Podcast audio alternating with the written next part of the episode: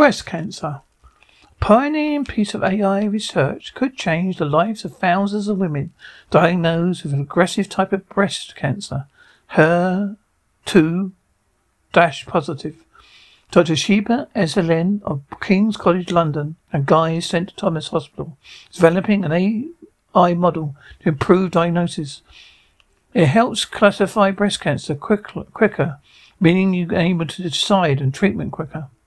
It could also make classifying cancers more exact sites, which could improve treatments. So how does it work? AI work? It's not a robot. It's a very clever algorithm. It can see patterns in cancer cells. If the AI, AI model is successful, it could offer hope to so many women.